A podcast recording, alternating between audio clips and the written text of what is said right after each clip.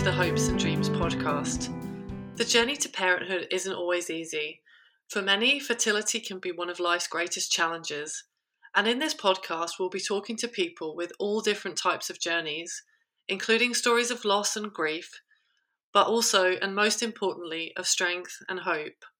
We'll talk openly about different experiences to provide you with advice, support, and coping strategies, and hopefully some comfort and to help you feel less alone. Thanks for listening. Hello, and welcome to the next episode of the Hopes and Dreams podcast. Today I'm joined by my friend Bex down the other end of the country in sunny Brighton and Hove. Bex is married to one of my best mates, Nick, and she's equally awesome, and I really love them both. And we've got quite a lot to cover in this episode from PCOS to early miscarriage and then also IVF. And I'm sure Bex will be sharing lots of advice from her own experiences on these topics. Thanks so much, Bex, for coming on today. No problem. It's really lovely to do it. And I just think that it's so amazing what you're doing here. And I think it's so important to talk around um, fertility issues and loss and all those really important things that I think um, people can be quite scared to talk about. And um, I think that when we were going through our own journey, I, you know, podcast was so important to me. So it's really lovely to um, pay it forward and kind of be involved in something as important as this. Yeah, I, I think that's right. It's just good to share experiences on things so that it can help people feel, feel less alone and isolated in, in, in whatever journey that they're on. And I know you and I have had lots of discussions in the past, although we've had different journeys um, it's towards the same goal. So it's you know we've supported one another through through our own journeys, and I think it might be good to start really where your journey began. Um, yeah. You had a you had a diagnosis of PCOS in your mid twenties, is that right? Yes, um, so a long time ago. Um, so I was um, sort of diagnosed around um, the age of 26, and I say sort of because I went to the doctor and said, you know, I'm feeling a bit weird. Um, I'm putting a little bit of weight on, um, noticed a few more ha- hairs here and there.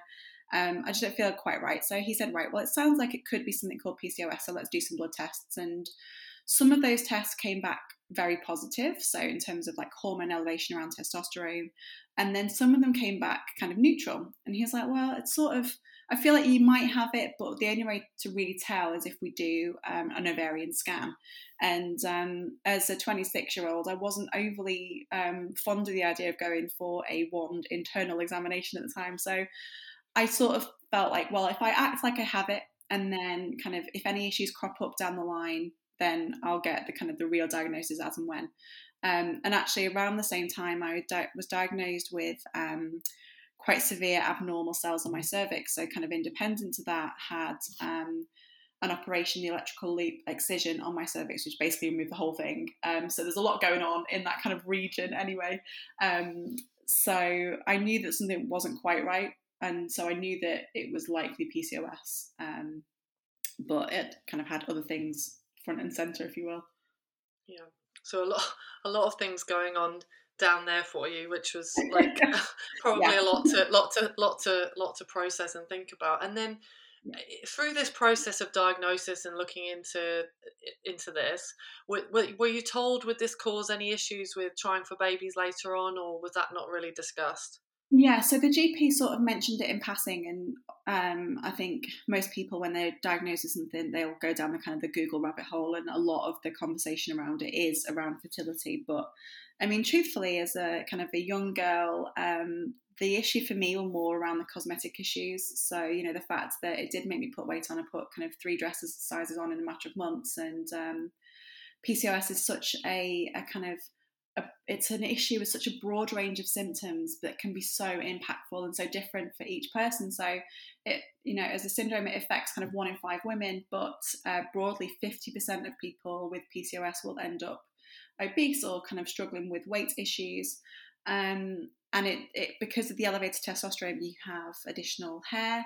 So for me, it was more in my twenties around the management of that. So really ramping up my threading schedule um, and going for long runs and looking at my diet and trying to avoid dairy and gluten um, as a means to take inflammation away. Um, but again, more you know, that naive outlook of youth. It was more around the cosmetics and how I looked. And but I didn't sort of kind of take the dietary stuff too seriously because I was still living the life in London. We were a young couple together in London um, with a really great social life. So, you know, I didn't stop the booze or the sugar and stuff. So um, it, it was definitely kind of more focused in that that region than babies. It felt like that would be a bridge that we'd cross when we got to it.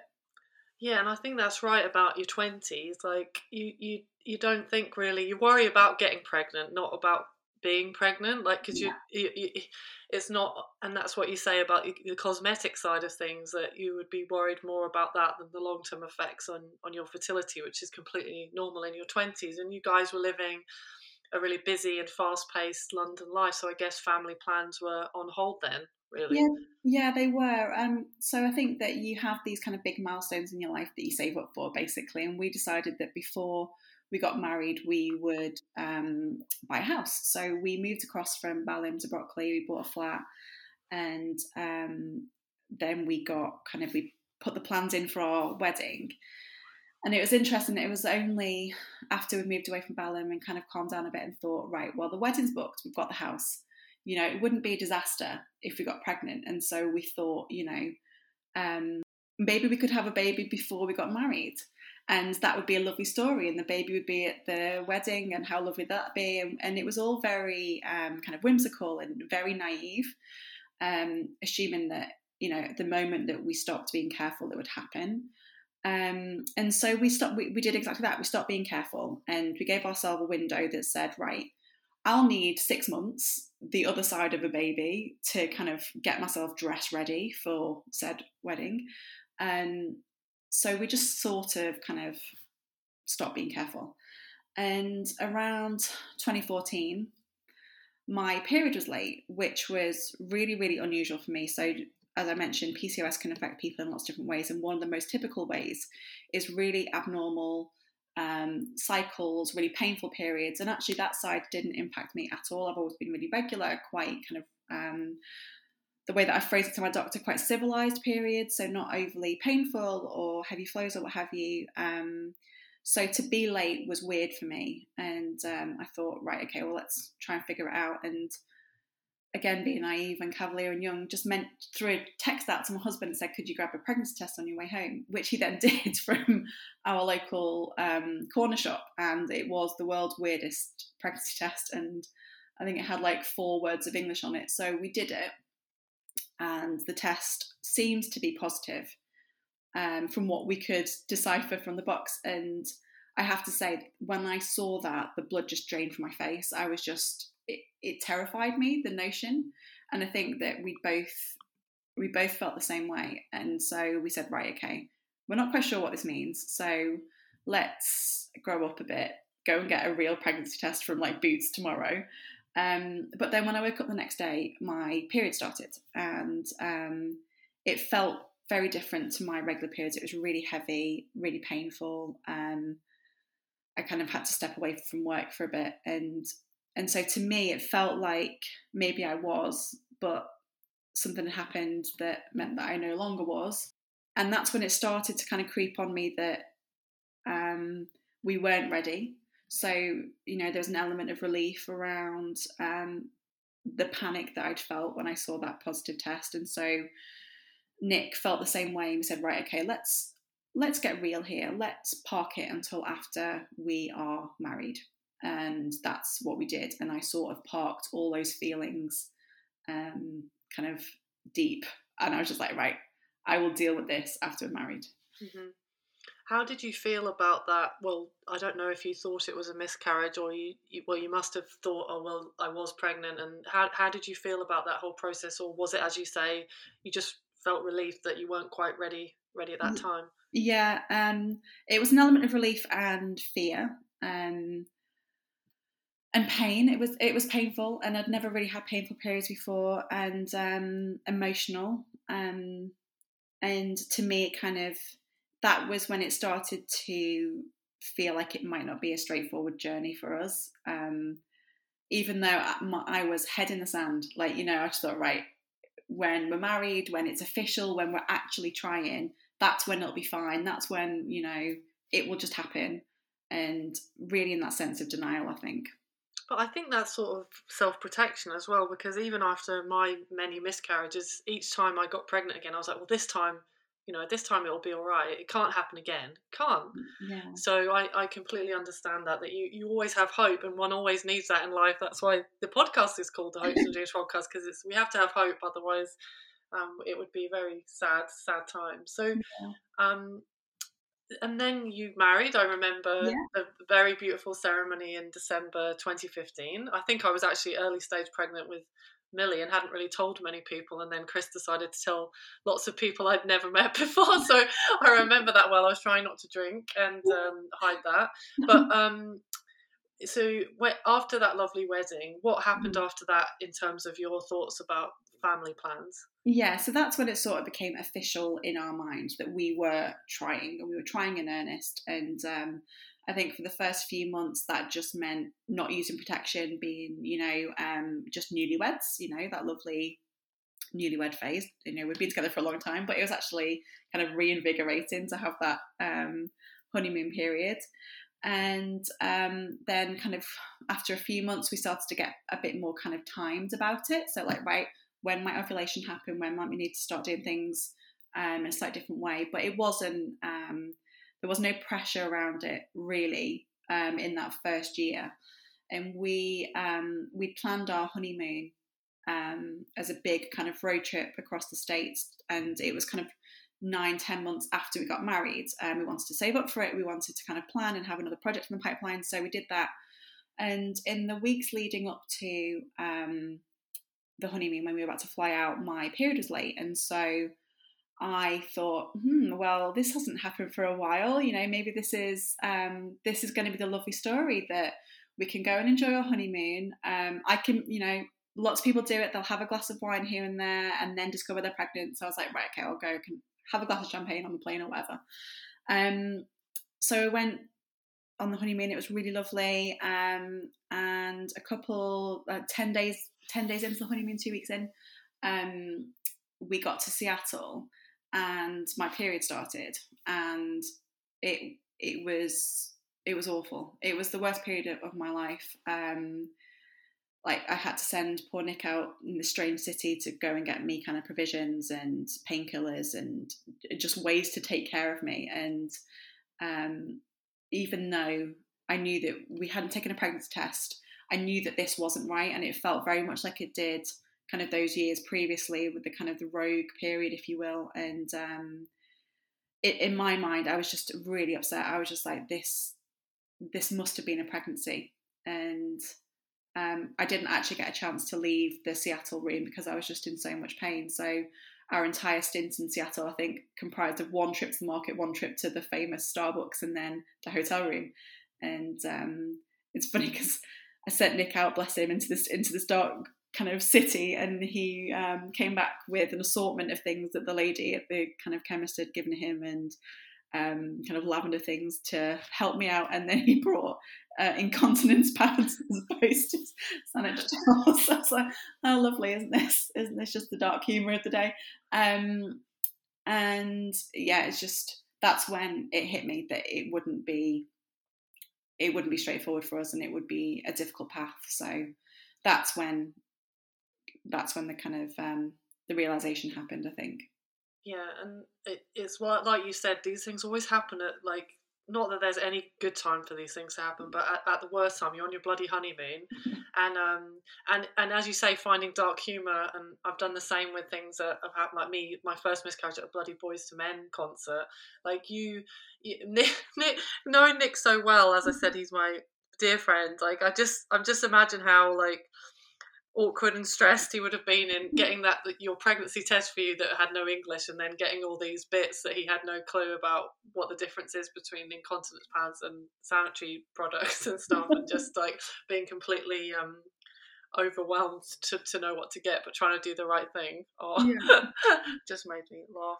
Um and then uh, what i guess maybe a question to move on to now is the impact on both of your lives leading up to you making the decision that you would go for the IVF route. What what happened for both of you in your, in your lives when you were still living in London, and and what changes did you have to make, and how did it affect you both? yeah so um after that, we took a real hard look at what we were doing and how we are doing it. And I worked for um, a really toxic company, and it was a really stressful job. And so I quit. That was the big thing that I changed almost immediately. Um, you know, Nick was really supportive and just said, you know, just I'll support you. You just quit, and then we'll figure out what we do. And um, so I quit and took some time out, and then got a new job, and and that was a big thing. Um, but you know, it's a reasonable amount of time before we made the IVF decision. We still decided to just kind of crack on, and um, and that's when the differences between my experience and Nick, Nick's experience really kind of started to play out because it is very different for men and, men and women. You know, so I would have that kind of biological investment and the emotional fallout because when you find out that it's not successful, you're on your period, your emotions are in the toilet anyway. So it's a very kind of um, real feeling that it's not happened this time. You start to live your life by periods, it's very cyclical. Um, and it's difficult. You see so many other people around you getting pregnant so easily. Um, and the impact of that is twofold. So, one, it's heartbreaking to see so many people fall pregnant so easily. Um, you know, just the the mere whiff of a penis and they're pregnant, wonderful, well done you. And that's tough to cope with. Um, but also the downstream impact as well on like the dynamics of a social group. So, you know, as I've mentioned, Nick and I've got lots of friends and lots of friends who still lived in London at the time, and um, and what it meant with more mothers being part of that group is that they would kind of like peel away from the nights out. And so what used to be like group nights out became lads' night out. And so my kind of social life basically fell off a cliff. And so I felt um, kind of isolated in a couple of respects. So I wasn't part of the mum club, but I wasn't part of the nights out club either. And so it felt like a lot of nights in by myself. And um, that was a, definitely a point of resentment between me and Nick and points of arguments. And that's what we did. And we argued a lot in that time period around, you know, he was just living his life and he was really supportive. He's a great guy, you know. Um, but it would just be the case that he would say, I'm just going to go for a few drinks after work. Whereas for me, that was just so different to what was available to me and so different to what I was trying to achieve. And um, I was really focusing as well on the kind of diet side of things, you know, followed a vegan um, program um, lots of supplements and trying to take sugar out, trying not to drink as well. But I did find that the impact on me was actually it forced me to look at my relationship with alcohol a bit. So um, one of the things that I did in the in the lead up to the IVF decision was um, is change that relationship with alcohol. And one of the ways I did that was a really great podcast, and I can't remember the name of her, um, and I can't find it again. But I just listened to it so I, I, almost every day around how to give up alcohol and how to change your relationship with alcohol because I felt like, you know, in my sorrow and loneliness, I was drinking too much wine. Um, so that that was a big change for me. So that was a tough year. I think I think that's the thing. It's so different from men and women, and obviously women have the the physical side as well as the emotional and the mental that the, the guys have. But men seem to compartmentalize it better. And I, I know Chris and I had the same sort of arguments that there were times when I just I did suck it up a lot, a number of times, and I went to things I definitely shouldn't have done looking back because it m- made me, you know, I put my dress on, put the makeup on, went, put a brave face on everything, smiled, and no one would have known anything was wrong. And then I came back and would sob for an hour, two hours because putting a face on when I felt so sad wasn't easy and yeah. was quite exhausting.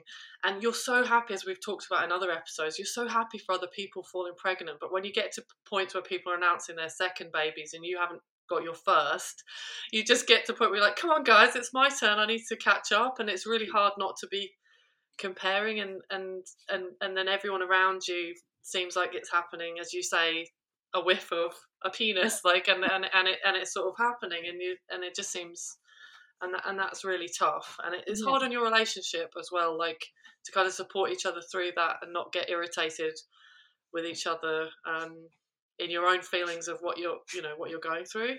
Yeah absolutely. And you know i remember a weekend away that we'd planned with um, two of our really close friends and they'd both had their first and so they we had like two toddlers with us and um, like two months before we were due to go. One of them um, announced that she was pregnant with a second, which is lovely. And I remember at the time saying to Nick, "Oh, but it would just be absolutely, um, you know, sod's law that the other one will announce that she's pregnant before we get there." And then, lo and behold, a couple of weeks before we were due to go away for the weekend, she announced she's pregnant too. So we went away, just me and Nick, two of our closest friends, um, couples, and both the other women pregnant, loving being pregnant, talking about being pregnant with their firstborns. And that was probably one of the toughest weekends I've ever had in terms of putting the brave face on. Um, and I think it's probably the most drunk I've ever got. Really, you know, the mums went to bed early, and I stayed up with the dads, and I outdrank them. you know, I think, um, yeah, it was it was tough.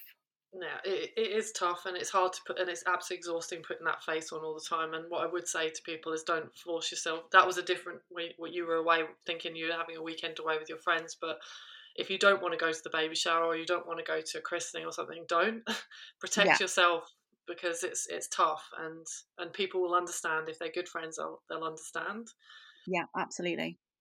And so you got to this point where you were you were probably at the point where you were deciding to go down the IVF intervention, medical yeah. intervention route. How did how did you get to that point? Yeah, so um, relatively quickly, I guess, because we were a little bit older. So we were older when we got married, and um, I felt we were really fortunate to have the option to go private. So I decided to take the NHS waiting lists out of the equation, and we just went straight down the private road, and we went to um, King's Hospital in Denmark Hill, ten minutes down the road from where we lived in Brockley, and um, it was it was such a, a great experience going to get that diagnostic test. I mean, great in one respect, but annoying in another. So we went and Nick and I went for the full consultation. You go for a morning, and they just do the full MOT on both of you. And so they did the um, the internal scan, and the moment the wand went in, the consultant was just like, "Yeah, you've got polycystic ovaries," and you could see that my ovaries were just peppered with cysts. Um, but despite that, you know, a really great egg quality. Um, I had loads of eggs. Um, so they're like, yeah, you do, you do have this, but actually, um, it looks like you're ovulating, and you know, they kind of ruminated on the fact that it might have been almost overcrowding, so so many follicles that they were jostling, and it might not mean an egg could get um, kind of kicked out. Um, but there was nothing kind of materially wrong beyond that. And then with Nick, sperm count equally all good, um, kind of in terms of number and strength of swimmers. And so we were diagnosed with um, unexplained infertility, which is super frustrating. Um, but they said that they felt that IVF that would be a really strong chance of success for us. So that was their recommendation: is not to waste time with any other protocols, but just to go straight for IVF, bells and whistles, get it done. And so, off the back of that, we said, right, brilliant. Let's give ourselves like a three month window, like a last hurrah, if you will, before we jump in and we throw everything at IVF. And I felt like we really needed that to basically reconnect after a year of um, kind of resentments and arguments and losing that connection. And, um, you know, it's trying to have a baby really takes the fun out of sex and um, i think it's really important to kind of look at that again and just enjoy being a couple. So we did all the things that you do before you want to have a baby. We went skiing um, and got all the fun stuff out of the way and then we said right and then we'll start the protocol. And that's what we did it's, it's that point about um, because sex does become it comes robotic, planned. Mm-hmm. You've got the crappy ovulation sticks, and you're just finding that window. And and I love that you went away and had time to reconnect as a couple and have that time together and just have fun because mm-hmm. that's something that going through a, a difficult fertility journey generally in life fun fun is something that just doesn't happen. It's just so consumed with the planning. And what you also touched upon, and as I know you so well, like and I'm the same. Like not being in control is so hard. Like mm. it's one thing you can't control getting pregnant, and you can't control keeping it. So, and that that's tough, isn't it? And for someone you you like being in control just as much as as I do, like maybe even a little bit more, Bex. So, so it, you know, how did you find that not being in control? And it doesn't surprise me that you went down a route to to to do things quickly and in a way to, to to get control back, I suppose.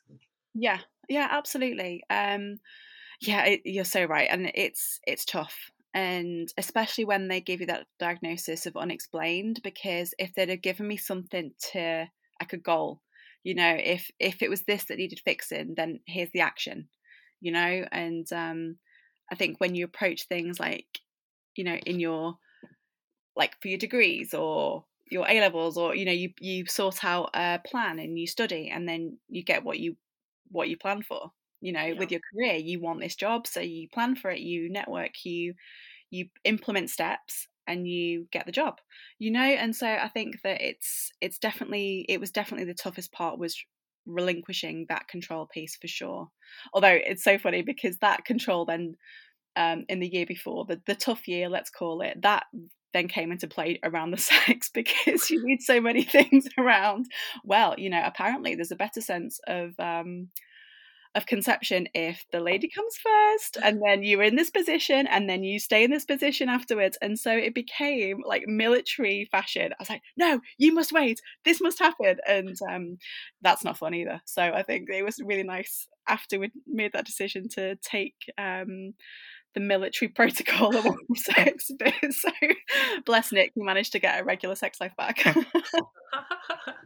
oh dear. Um, and maybe it might be good for people that are considering IVF or yeah, who haven't been through it themselves yet, is what explaining sort of what's involved in the whole process. Yes.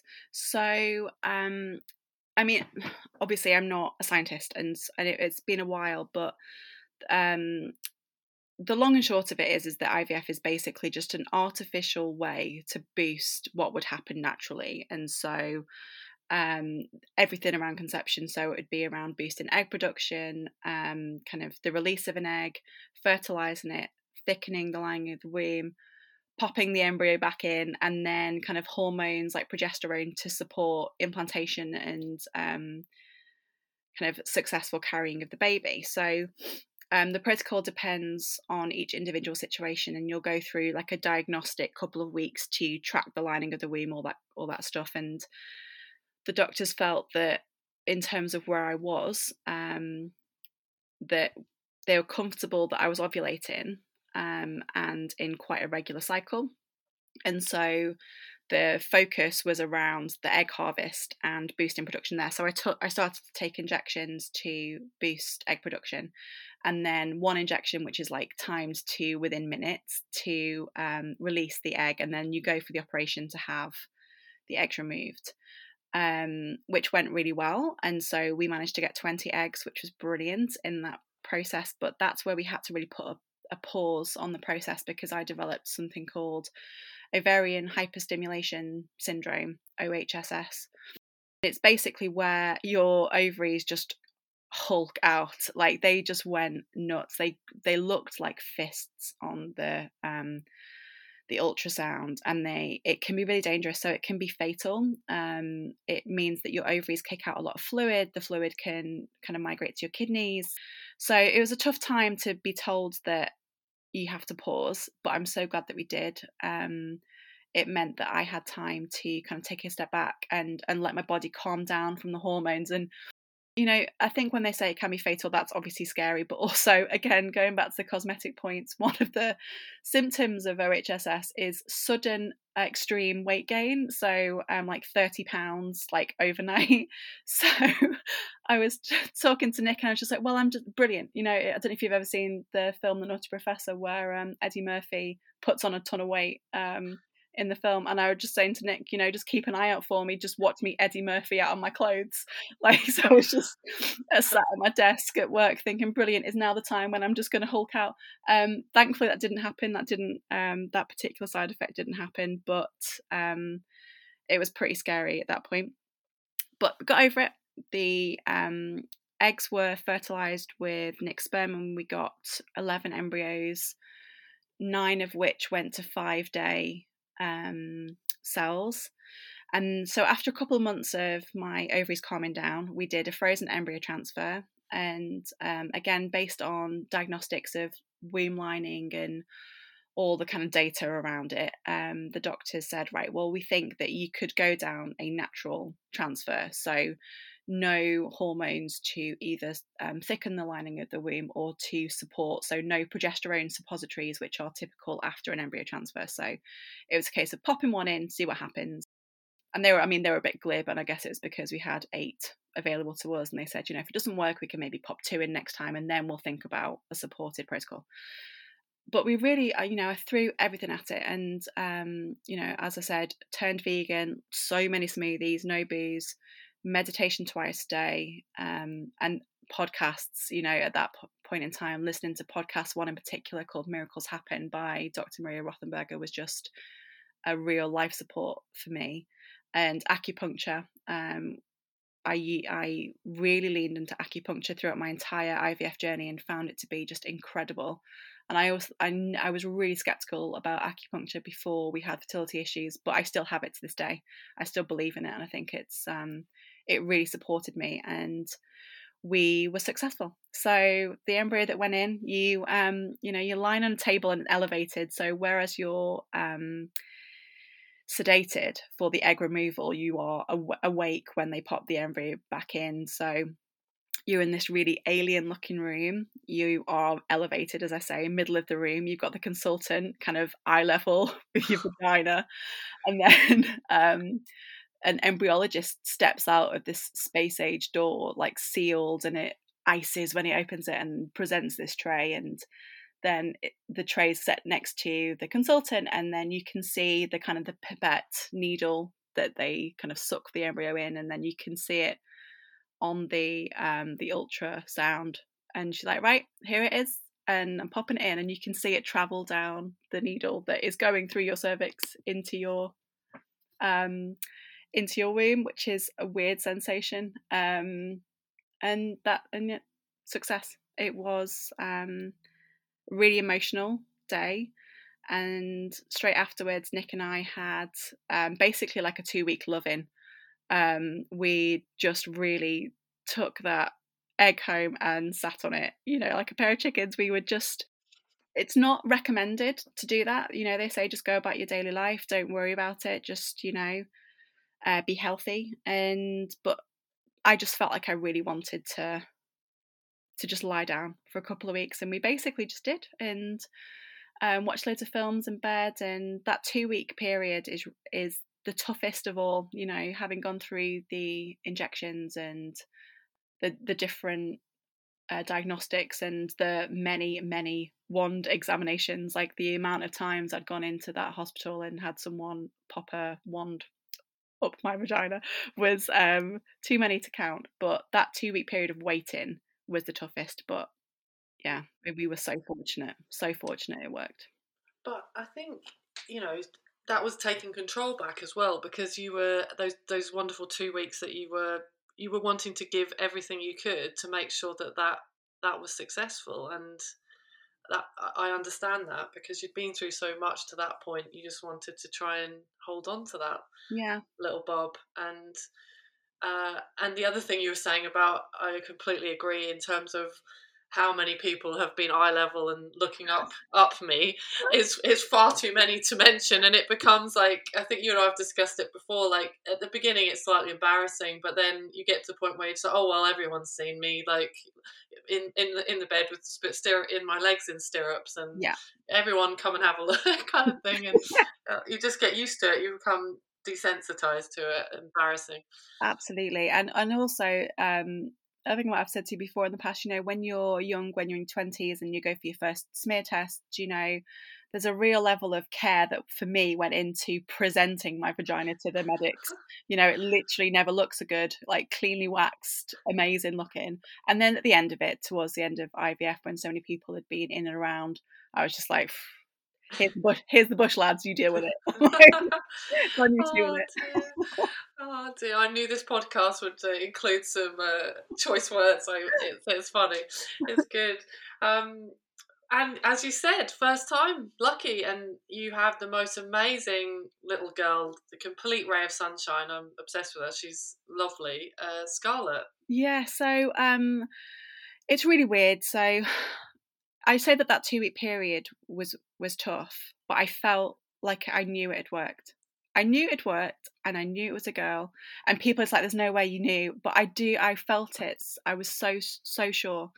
And it was, you know, a textbook easy pregnancy. No real tiredness, no sickness, um, no kind of pregnancy related issues. But I didn't ever feel at ease. I always felt because of how long it had taken to get to that point and um, there's so many stats around PCOS and miscarriage. And because my BMI was elevated before I got pregnant, a lot of the midwives were really concerned about me getting gestational diabetes. And so I felt a bit of kind of judgment around that. I was just like, don't worry, like you can test, but I'm really great at managing my blood sugar levels because I've been doing it for years.